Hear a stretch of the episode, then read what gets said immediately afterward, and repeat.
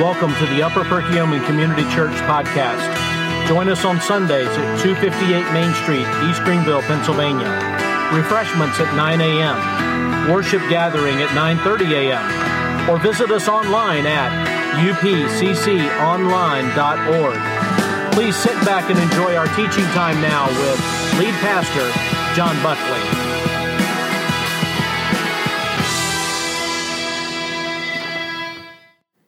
We're continuing in our Samuel, our first Samuel series. Uh, we'll have it this week. Next week, I'm going to cover the first half of 1 Samuel here, chapter 14. And then uh, next Sunday, Don Stubbs will be with us, and he'll be able to cover the second half uh, of the passage. And I titled today's message, A Tale of Two Men. Now, when you open up, if you were to open up, kind of so to speak, the opening credits of, uh, not credits, but opening scenes of a movie, and you looked at the situation that was taking place here in Israel, it didn't exactly look like a rah rah time.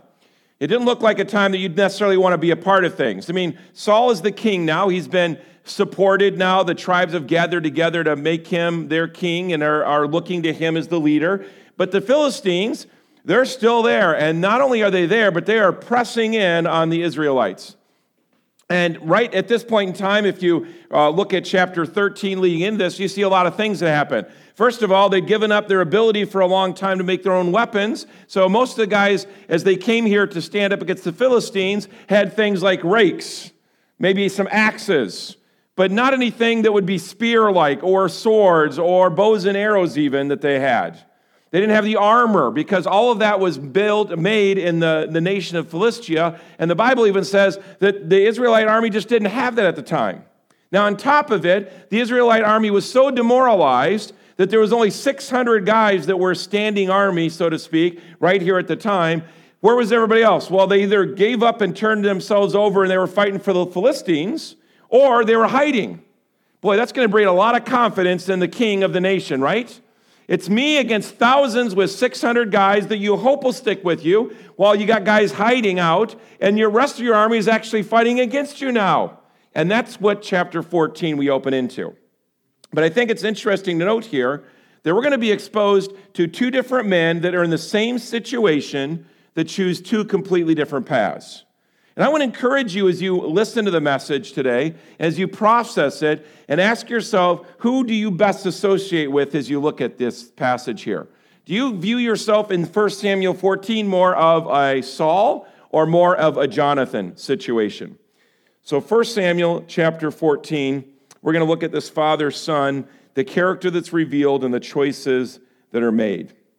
So, the first thing I want to talk with you about is Jonathan chose to act, and Saul chose to wait. Jonathan chose to act, and Saul chose to, uh, to wait. So, he set the stage for you when we go into verse 1. It says this One day, Jonathan, the son of Saul, said to the young man who carried his armor, Come, let us go over to the Philistine garrison on the other side. But he didn't tell his father. Saul was staying in the outskirts of Gibeah in the, in, in the pomegranate cave at Migron. The people who were with him were about 600 men, including Ahijah, the son of Ahitub, Ichabod's brother, son of Phinehas, listen to this, son of Eli, the priest of the Lord in Shiloh, wearing an ephod, and the people did not know that Jonathan had gone. So here's how it opens. Where is Jonathan? Jonathan's sitting there and he goes, You know what? We're just standing here waiting. And humanly speaking, we got 600 guys. This isn't looking too great, but you know what? We got to do something.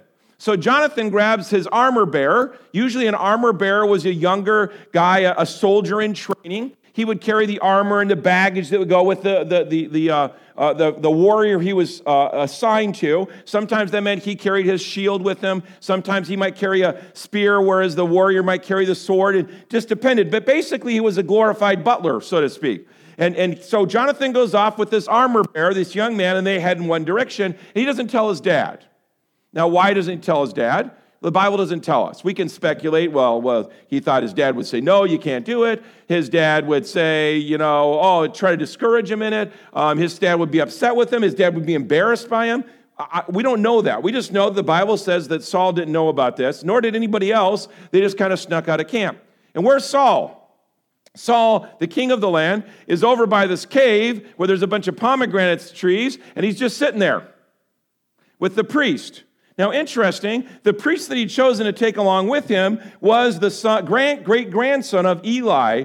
And Eli, if you remember, had the whole priestly line thing taken away from him because of the way that he and his sons dealt with their duties. And now he's got his grandson there. So we got grandson of a guy that was cast out, and Saul sitting there in this defeated stupor with 600 guys milling around underneath the pomegranate tree by a cave, wondering what's going to happen. Just waiting. You don't see him praying. You don't see him making sacrifices. You don't see him tapping into Samuel. You don't see him doing anything. You just see him sitting there, having the wrong guy probably there alongside of him, waiting while Jonathan goes, We need to do something. We can't just sit here and do nothing. And I think that's a really good challenge for all of us to consider. Are we looking to do what God wants us to do? Paul told Timothy, in fact, to go find faithful men and women to go and to do the work of ministry. Go find people that are doing things. I don't, when people come to me that aren't involved in, in, in missions and then want to say, hey, I think God's calling me to a mission field, I'm going to go, wait a minute. There's some steps involved before that. And when I look at Christianity today, I see a lot of similarities between Saul and Jonathan. A lot of Christians who are like Saul, who are sitting around hoping that God will write in the sky what we're supposed to do, rather than doing this. And this is what I remind myself of often when it comes to those times of I'm not sure. When you don't know what to do, do what you know to do. When you don't know what to do, do what you know to do.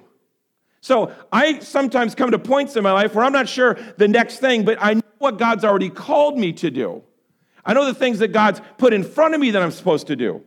I, I, know that I'm supposed to be getting His Word. I know I'm supposed to be praying. I know I'm supposed to be looking for opportunities to share my faith. I know I'm supposed to be growing and to be the husband I need to be and the father I need to be. I know that I'm, I, I want to be the neighbor and the pastor and the community member. I know those are things that God's called me to do. So I, I don't always know the big picture and, and what's laying out there. And believe me, I'm a guy that likes to know 10 years in the, in the future. But when I get in those times, I go, but you know what? what do I know that I'm supposed to do? Because I can do that. And I think the devil puts a lot of us in a situation when we don't know the big plan, we just sit there and twiddle our thumbs and go, Well, I don't know what to do then. When there's many things he's placed right in front of us that we're supposed to do. Or do we take more the Jonathan that goes, Well, I do know this. I know I can't just stand here and do nothing. So I know that they're the enemy, and I know that God's enemy because they're our enemy, and we're God's people. And I'm at least going to get a little closer and see what's going on over there. Because right now, we don't really know, but just standing here isn't doing anybody any good. Are we willing to act on the things that God's told us that we are to do? Are we willing to try to be the husband or wife that God's called us to do, or child or parent, or employee or employer, or community member, or Christian? Doing the things God's called us to do and to do those to the best of our ability. So Jonathan went. When you don't know what to do, do what you know to do. Then we see kind of a split there. We're going to come back to Saul, but now we're focusing on Jonathan. Jonathan chose to see what God would do. And this is an awesome story. Verse 4. So it starts out and says this Within the passes by which Jonathan sought to go over to the Philistine garrison, there was a rocky crag on the one side and a rocky crag on the other side. Always the path we're always going to want to take, right? And then it says, and the name of the one was Bozez, and the name of the other was Seneh. The one crag rose on the north in front of Michmash, and the other on the south in front of Geba. And Jonathan said to the young man who carried his armor, Come, let us go over to the garrison of those uncircumcised. It may be that the Lord will work for us, for nothing, for nothing, for nothing can hinder the Lord from saving by many or by few. So Jonathan goes to one of their outposts. Now, outposts were military encampments that either were literally, literally forts or they were in protected kind of uh, rocky crags, might have been, or in other kind of uh, protected ways that they had a good vantage point in case any, any enemies came. And that would be a place where a lot of times the troops would go to get rest, they'd get resupplied. They were outposts that were kind of right on the edges of the battle line to keep an eye on what was going on in the, on the enemy's uh, um, battle um, territory. And so Jonathan goes along, and of all the places he picks, this place in front of Michmash there, and on both sides, and by the way, the one word means slippery, and the other word means thorny on the, on the two words there. So we're not talking that he went and go, oh, man, look at this nice little path up here to this outpost. We'll just kind of scamper along the way, and we'll go up there, and we'll just pop in and, and introduce ourselves. No, even before he got to where he wanted to go, there was an obstacle in front of him. Now, some of us, when we see those obstacles, would have gone, yeah, that's thorny. And you know what? I, I got poison ivy, you know, just by looking at it. Um, and I want to get scratched. I mean, there's a new robe that I have here. Uh, and you know, it's slippery, and you know, I might fall and scrape my knee, and it might be really hard. And it's just me and this young guy, anyways. And if I fall and break my arm, is this young guy going to be able to help me, anyways? And there would have been lots of reasons for him to go, okay, there's, here's already a barrier. I'm supposed to go up there to that outpost. I'm down here. It's going to be a hard journey. But I love what he said. And this shows you the character of the man. It may be, I'm not sure, it may be that the Lord will work for us. Again, he was just doing the acting part. I'm not quite sure, but maybe, maybe God's to want us to do something that we can be used by him. So, what does he say next? I love this. It may be that the Lord will work for us for nothing can hinder. For nothing can hinder the Lord. Now, I'll be honest, there's lots of times I don't believe that. There's lots of times, by the way I live my life, I live in a way where I don't think that God can do the impossible. There's things that I think that are too big for God. And if we're all honest, probably most of us have times in our life where we think this one is too big.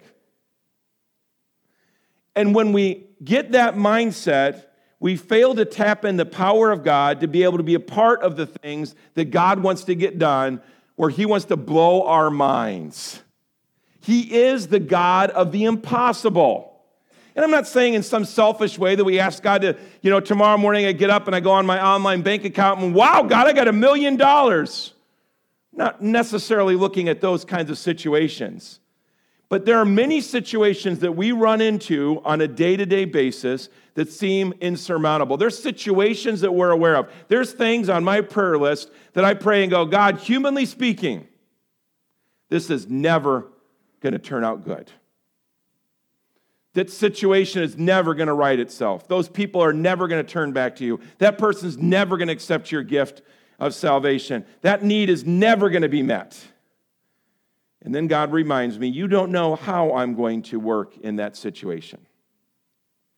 But do you have the faith to even trust me to take that first step? Jonathan may have gone up to the top of that outpost, and this story may have said, and Jonathan got killed. And that would have still been a part of God's plan. In this situation, Jonathan, although you can tell he had doubts, may the, the, the Lord may do this, but even if he doesn't, I know this God is the God of the impossible. And I am a, concerned that we as Christians too often look at the world around us and think, let's just throw in the towel. Families are falling apart. The workplace is more violent. The political landscape is horrific. Let's just throw in the towel. This is the time, my brothers and sisters, when above all, we need to be the light and the salt to show people that God is still at work, that God is still on the throne. This is the time when the darkness is so dark that light shines so bright. Now, it might not be your calling to go and evangelize a village in another part of the world, but God puts you where you're at to make a difference in your home and in your neighborhood and on your job and in the places that He has you if you'll allow Him. But, Pastor John, you have no idea what I'm dealing with. I'm telling you, you're right, I don't, but God does. And I love it when I meet people that when I look at their life, I think, man, when I was a, a pastor at Faith in Sellersville, we had a, quite a few folks that were seniors, and many of them were, were not able to get out of the house. And so we would go around as pastors, and we would go to people that were shut ins and do communion with them. I have my little portable communion set in there. It's really hard to pour grape juice in these little tiny bottles. And uh, so we get it all together, went there. And I always thought, man, Lord, help me when I would pray. Help me, Lord, to be a blessing to the people I'm going to go see. And folks, I would walk into apartments that smelled. I'd walk into situations where wallpaper was peeling. I'd walk into them where I saw their physical conditions were deplorable. I walked in with people who had nobody in their life. Nobody. I'm not saying they didn't have family members, but nobody was in their life. And I would sit with some of those sweet saints of God who would tell me stories of tragedy, and they would still look me in the eye as their bodies quivered. And they would say to me through those wrinkled eyes, But God is still good. But God has still got me. But I've not given up hope because I know God loves me. Folks, I always left those times being much more blessed than I'm sure I ever was to the people I went to. We need to be the champions of the impossible because we have a God that can accomplish the impossible. Now, we don't know what God will do, but do we believe enough even to take the first step and see what God does from there? Jonathan looked up. He saw what was in front of him, and I love the last part of that line. He goes, Because, um, and from, uh, from the, can, nobody can hinder the Lord from saving by many or by few. God's never about numbers. God has never been about numbers, by many or by few. That's especially an American thing. But then he goes on, verse 7. And his armor bearer said to him, You are crazy, let's go back to the camp. That would have been my response, perhaps, but no, that's not what happened. His armor bearer, what does he say? I love this. Do all that is in your heart. Do as you wish. Behold, I am with you, heart and soul. I tell you what, you'd be amazed what a blessing you can be to somebody if you can just be an encouragement to them as they tackle the things that God has in front of them. Man, you be that Barnabas. You be that person that sends that text, sends that note. Be that encouragement to somebody else. Sometimes I send encouraging notes and people are encouraged by them, and sometimes it doesn't turn out that way.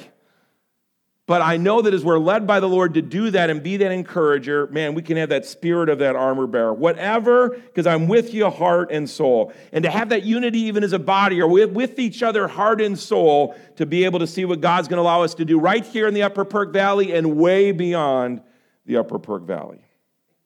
Then verse 8 says this Then Jonathan said, Behold, we'll cross over to the men and we'll show ourselves to them. And if they say to us, Wait until we come to you, then we'll stand still in our place and we'll not go up to them. But if they say, Come on up to us, then we'll go up, for the Lord has given them into our hands, and this shall be the sign to us. Now, it's kind of a crazy sign, but it's not uncommon. In Judges, we know that Gideon said, Hey, Lord, I'm going to lay out this fleece. And if you make it wet and everything else dry, I know this. And if you make the ground wet, he did it again. And the fleece dry, I know this. So there's times, and you can, again, you see, you see the faith and the trust of Jonathan, but also the hesitancy. I'm not just going into that outpost, swords of flailing, if it's not what God wants me to do. So he lays out that fleece, so to speak, before it. Verse 11. So both of them showed themselves to the garrison of the Philistines. And the Philistines said, Look, Hebrews, are, look, Hebrews are coming out of the holes where they've hidden themselves. And the men of the garrison hailed Jonathan and his armor bearer and said, Come on up to us, and we'll show you a thing. And Jonathan said to his armor bearer, Come up after me, for the Lord has given them into the hand of Israel. So they go up there, and remember, the Philistines were used to this. They're used to heaven. So we know that even in his hesitancy, that Jonathan gave the thing that he thought would probably be received by these Philistines. They were used to having Israelites come up and go, Yeah, you know what? You know, our army's in trouble. Hey, I'll join your army. Or, Hey, can you help me out? Because I'm starving. They were used to that. So I think Jonathan knew they would probably go, Yeah, come on up. More of these guys, more of these Hebrews, more of these losers. Come on up, join the fray, go to the back of the line. And Jonathan as he hears that, goes to his armor, God's got this. Now, he didn't know exactly what that meant, but he knew he needed to go up to the top of that hill with the sword out, ready to take on whoever God had in front of him. And then it says in verse number 13 Then Jonathan climbed up on his hands and feet, and his armor bearer after him, and they fell before Jonathan, and his armor bearer killed after them. Verse uh, 14. And the, that first strike with Jonathan and his armor bearer made, killed about 20 men within as it were a half a furrow's length and an acre of land. So it was a pretty small piece of property there. And there was a panic in the camp and in the field and among all the people. The garrison and even the raiders trembled, the earth quaked, and it became a very great panic. So Jonathan gets in here, he immediately pulls out a sword, starts fighting in a short period and space of time, he kills 20 guys. And somehow, through that, quote unquote, somehow, God, through that, 20 guys, that's it. We're talking thousands of Philistines. 20 guys get knocked off in one small outpost, but it ripples. And it goes outside of the outposts, into the fields, into the army, and the raiders. Now, the raiders, they were the hired guns. They were the guys who were supposed to be the bravest of the brave because they wanted the, they wanted the profits to happen when they conquered, because that's when they got, you know, part of the gold and the silver and the slaves when they actually took over territory in Israel. They were there to stay because they wanted some of it, and they knew the Israelites were pathetic. And even they were scared, the Bible says. And I love the last part of it. into the field, it says, and into the, uh, um, to the, to the garrison, even to the, the, the, the raiders trembled, and the earth quaked. So there goes the ripple effect by God, and then God decides to throw in an earthquake in the middle, middle of it all. So there's already pandemonium. Did you hear what's happening? There's like thousands of Israelites coming. Yeah, no, there's millions of Israelites coming. In the midst of all that panic, God sends an earthquake. Wow, isn't God cool? Jonathan and his armor bearer start this ripple effect. Not because Jonathan and his armor bearer were these great men, it's because they were obedient men. They trusted God. They did what God wanted them to do. When Saul's sitting down under a pomegranate tree, which we're going to go back to him in a minute, he's out there not doing much. 20 guys isn't much. But God took that little bit of obedience and trust, even when there was some wavering he did amazing things. Folks, I feel like a lot of times I go to Jesus with my loaves and fishes and go, How are you going to feed all this? I go to him and I feel like, Lord, I got so little here. But that's what I love what Jonathan said. God's not a God of the few or the many, it doesn't matter. God's the God of obedience. Are you willing to go to God and open your palms and say, It's yours? And if you're willing to do that and take on the obstacles, then God will lead you step by step by step. And along the way, you get to see God do some really cool things, some mind blowing things. I've been doing ministry for a few years, and there certainly have been many discouraging times. But I've also seen God do mind blowing things you all here today are an experience of what God decided to do nine years ago in the Upper Perk Valley with just a few people. And now look at what's gone on. Is that because we are great people? No, it's because we have a great God and we're willing to be obedient to what He wanted us to do. And there was some scary days, some real scary days. But God is the God of the impossible. So, meanwhile, back at the farm, verse number 16, we saw, saw that Saul chose this test.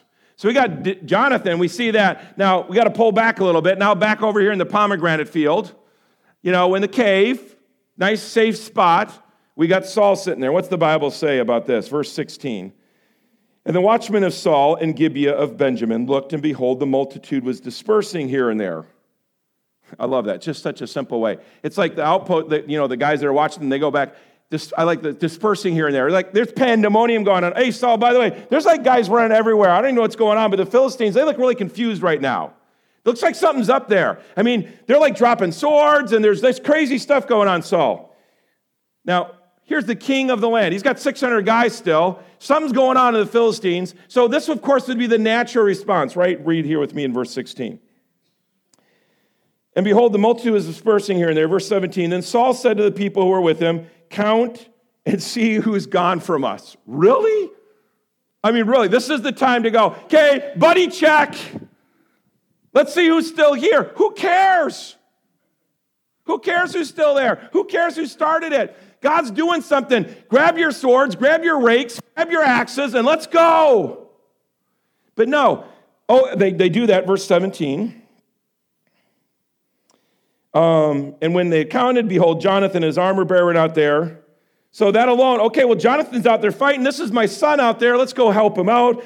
What's happened in verse 18? So Saul said to Ahijah, Bring the ark of God here. Are you kidding me? Really? Bring the ark of God here. For the ark of God went at the time with the people of Israel. Now, while Saul was talking to the priest, the tumult, the tumult in the camp of the Philistines increased more and more. I love this. So Saul said to the priest, Withdraw your hand. Hey, you know, maybe we don't need a test. Okay, I know you're in the middle of something, but stop. Stop what you're doing. Why? Because God chose to give a victory. Verse 19 and, verse, and on forward. Verse 20. then Saul and all the people who were with him rallied and went into the battle. And behold, every Philistine's sword. You hear that? Every Philistine's sword was against his fellow, and there was very great confusion. Isn't God amazing? So God has Jonathan and his armor bearer knock off 20 guys, and that sends this repercussion. God sends an earthquake. In the midst of it, God knows the Israelites are running around as an army with rakes and hoes and axes. Ooh, that's really kind of terrifying against an army with armor and spears and swords and, and, and, and all that. So what's God do? I know they don't have much armament. I'll just have them attack each other. So there's the Philistines. Ah, I don't know how you do that. I mean, the guy's your buddy and you're chopping his head off. I mean, what's happening here? But they're going at it with each other. And there's bedlam everywhere and confusion, the Bible says. Man, twofold blessing. First of all, the Israelites don't have to fight with the rakes. Secondly, they're going to get swords and spears at the end of all this. So they go at it with each other. And then it says in, in verse number 21 now the Hebrews who'd been with the Philistines before that time and who'd gone up with them into the camp, even they turned to be with the Israelites who was Saul and Jonathan. Don't you love that? Then they have the unification, Saul and Jonathan. Now they're back together again, doing what they're supposed to be doing. Verse 22 Likewise, when all the men of Israel who'd hidden themselves in the hill country of Ephraim heard that the Philistines were fleeing, they too followed hard after them in battle. I love verse 23. So the Lord, the Lord, the Lord saved Israel that day, and the battle passed beyond Bethaven, way beyond the border of what they expected. God chose to give a victory. So I just have a few questions I'd encourage you to consider. Are you waiting on God when you should be acting? There's definitely times in our life to wait on God. But I feel like when we think wait on God, it means do nothing. No, even in our waiting, we can do what we know we should do when we don't know what to do. We can still do that. Should we be acting, or some of you may be waiting on a ministry God's passionate about, maybe waiting on getting involved in a certain way, maybe you just have lots of reasons why you can't do something? I encourage you, take action, don't just wait. And even in your waiting, you can act. Number two, are you afraid of man or confident in God? Folks, the fear of man is huge. I know I battle it. I know it's times it creeps its ugly head up, and I pray frequently that God will continue to help me to slay that. When you read passages like this, it reminds you and me that we don't have to be afraid of man because we serve the God of gods. We serve the God that made this planet, the God that loved us so much, He sent His Son to die on the cross. That's who we get the opportunity and privilege to serve. That should excite us, but also embolden us because God's not asking you to figure it out. Isn't that freeing? God isn't asking you to figure it out. He's asking you and me to be obedient. Are we willing to be obedient? Are you allowing the fear of man to stop you from doing things when you can be confident in God? And then lastly, just simply, are you willing to let God use you? Are you willing to let God use you? I think that's a big question for all of us. As you look at your life, what parts of your life have you closed off to God? Perhaps you sit here today and you've never even asked Christ to save you, I encourage you today, God would love for you to become his child today. Christian, what parts of your life are you saying, God, you can do this, this, and this, but this one, no, don't touch it? God, this drawer is mine. This room is mine. That area is mine. Off limits to you. Do not touch. No trespassing. Why, excuse me, why are you unwilling to give it all to God? Probably back to that question before fear. We're afraid. But are you willing to let God use you? Because tomorrow morning, you're going to be somewhere that God can use you. Are you going to be ready? Are you going to be willing? Are you going to be looking and praying for those opportunities? A tale of two men Jonathan, Saul. Who do you best connect with? What's the challenges that you can give to yourself through that? Jonathan had to overcome physical obstacles, the fear of man, the uncertainty of what God would do, but he kept doing it. Saul decided to sit under a pomegranate tree and just do nothing. What will we do with what God's given us? Let's pray. Father, thank you for your word. Thank you for this passage, God. Thank you for the amazing challenge it is to us, Lord. And thank you for these reminders that you are the same God that defeated the Philistines before the Israelites, that lives in our heart in the form of the Holy Spirit each and every day if we're your follower, God. And I do pray again today that if there's anyone here that's never taken that step, that today would be their spiritual birthday, Father. And we ask all this in your precious name. Amen.